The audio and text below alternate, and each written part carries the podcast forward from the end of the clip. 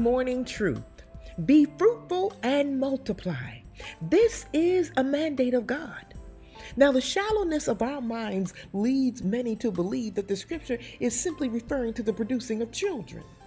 But see, those of us who know God, we know that God is about the kingdom of heaven, which is about souls.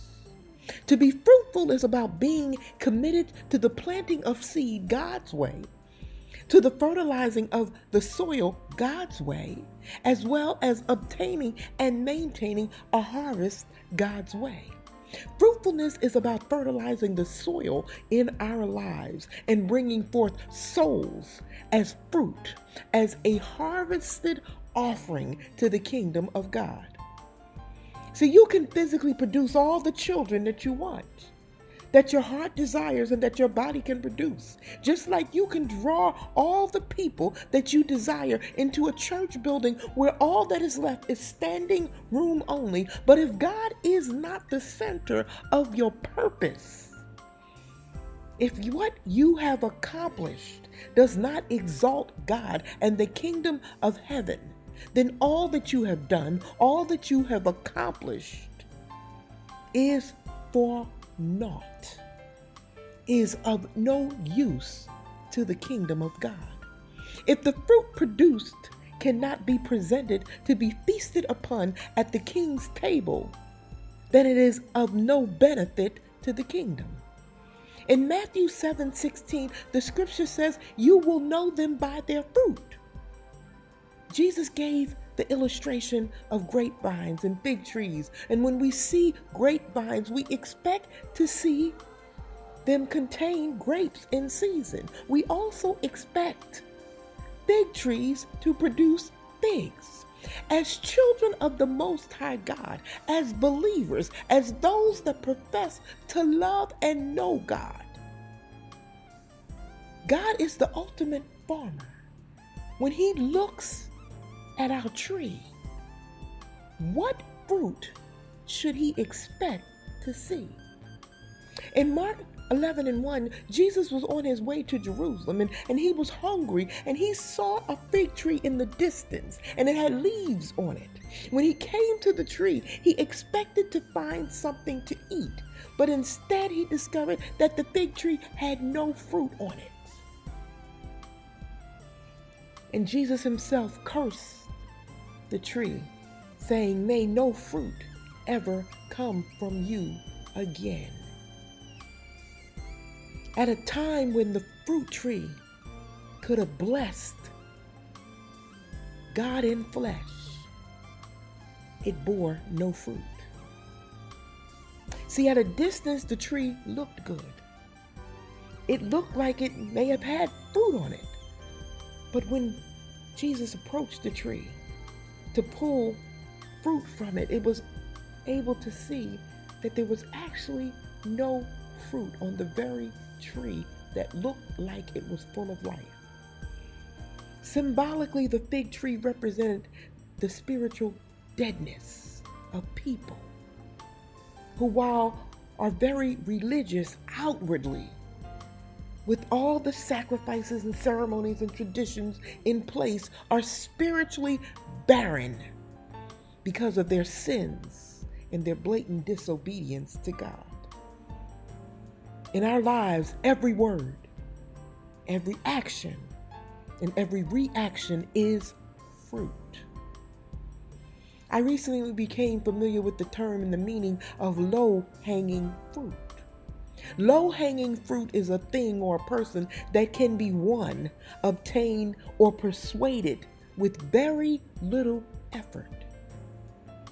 The deception that we tend to entangle ourselves in is we allow ourselves to become low hanging fruit. We also have allowed ourselves to settle for low hanging fruit. Plain and simple, we put ourselves within Satan's grasp by allowing the seeds of Satan to be planted in our spirit through our ears. What are you listening to? Planted through our vision. What are you watching?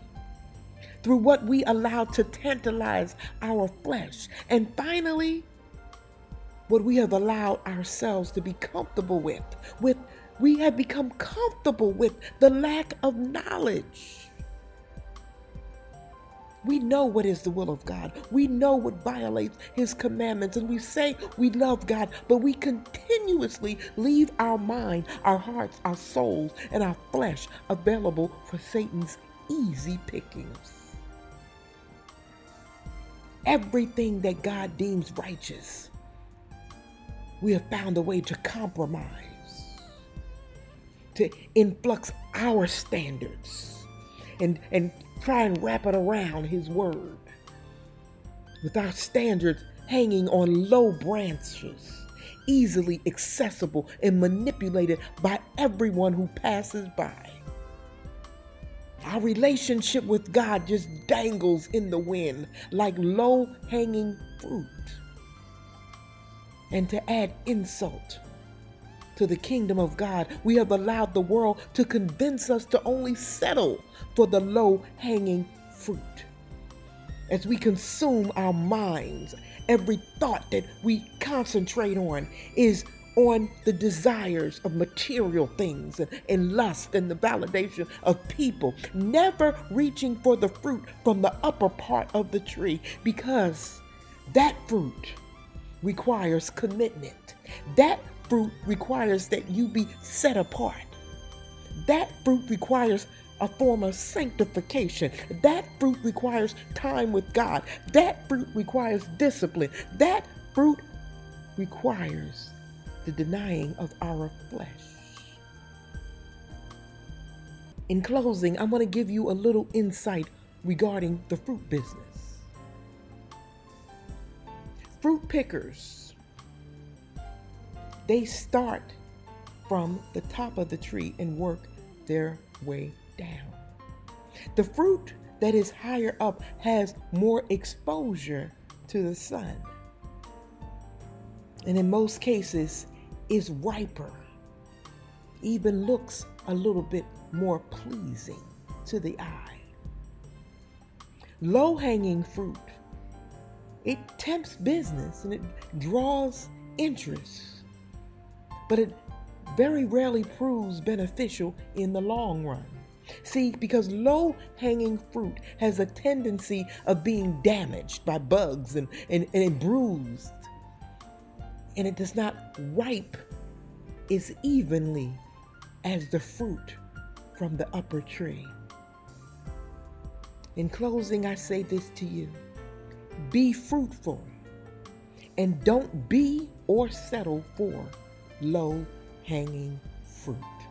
Remember, when you start your day with truth, blessings throughout the remainder of the day is inevitable.